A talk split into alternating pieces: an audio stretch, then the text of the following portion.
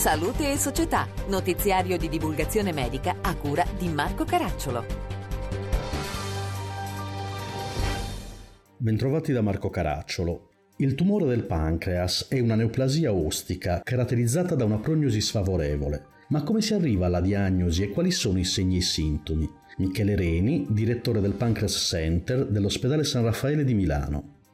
Abbiamo circa 14.000 nuovi casi ogni anno che rappresentano il 2% dei tumori in generale.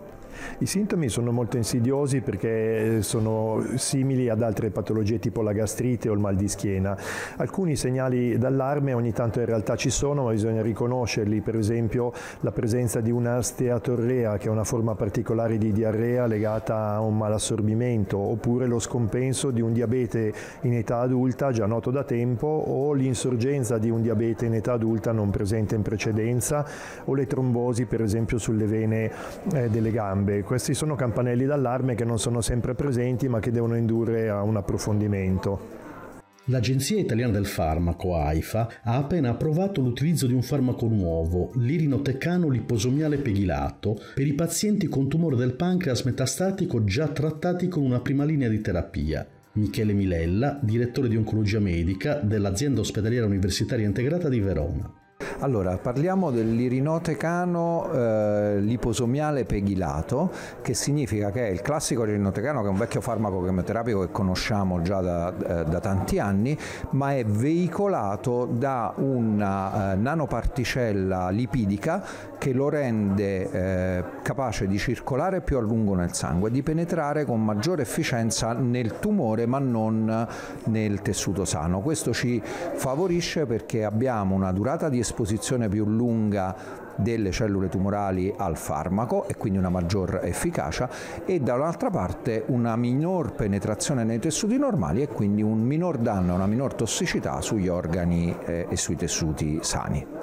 L'irinotecano è stato sviluppato da Servier, Marie-Georges Bess, direttore del Medical Affair del gruppo Servier in Italia. L'impegno di Sevier in oncologia è iniziato ormai una decina di anni fa eh, con un budget dedicato eh, all'oncologia della nostra ricerca e sviluppo che ormai ha raggiunto il 70%, quindi veramente una fetta molto importante dei nostri sforzi. Particolarmente ci siamo dedicati a tumori del tratto gastrointestinale, lo stomaco, coloretto il pancreas e a breve avremo anche delle novità nei tumori e delle vie biliari. Chiedono maggior sostegno dai servizi socioassistenziali, più informazioni su diritti e agevolazioni, supporto psicologico ma chiedono soprattutto che il loro ruolo venga finalmente riconosciuto e adeguatamente tutelato. Sono i caregiver italiani familiari. Antonella Pitrelli. Sono circa 7 milioni gli italiani che svolgono il ruolo di caregiver non professionali, ovvero si prendono cura dei propri familiari, spesso malati di patologie croniche o non autosufficienti.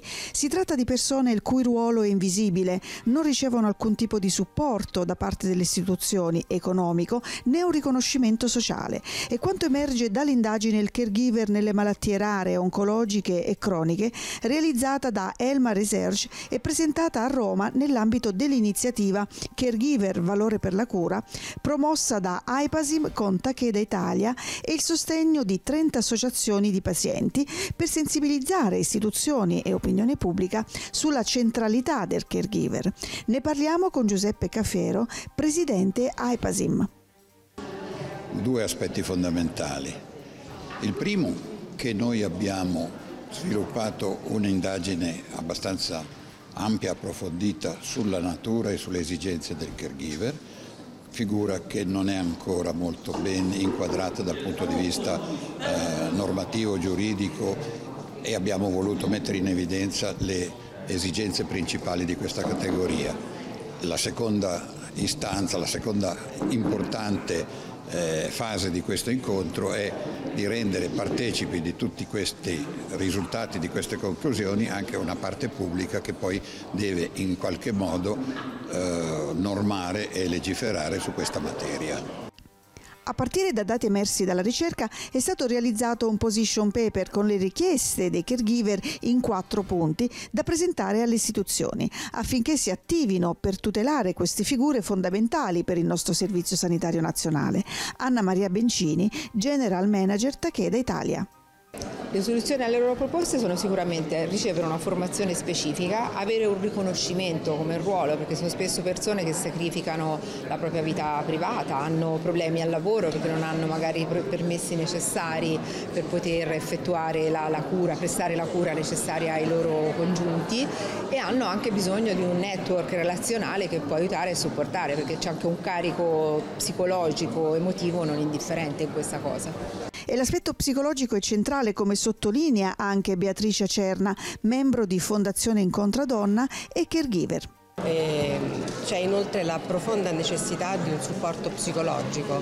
Ehm, in molti da questa indagine hanno eh, evidenziato eh, il bisogno di sentirsi ehm, ricaricati eh, in quello che è un ruolo assai gravoso eh, che, li, che, coinvolge diciamo, le loro vite in maniera totale. Per questa edizione è tutto, da Marco Caracciolo a risentirci.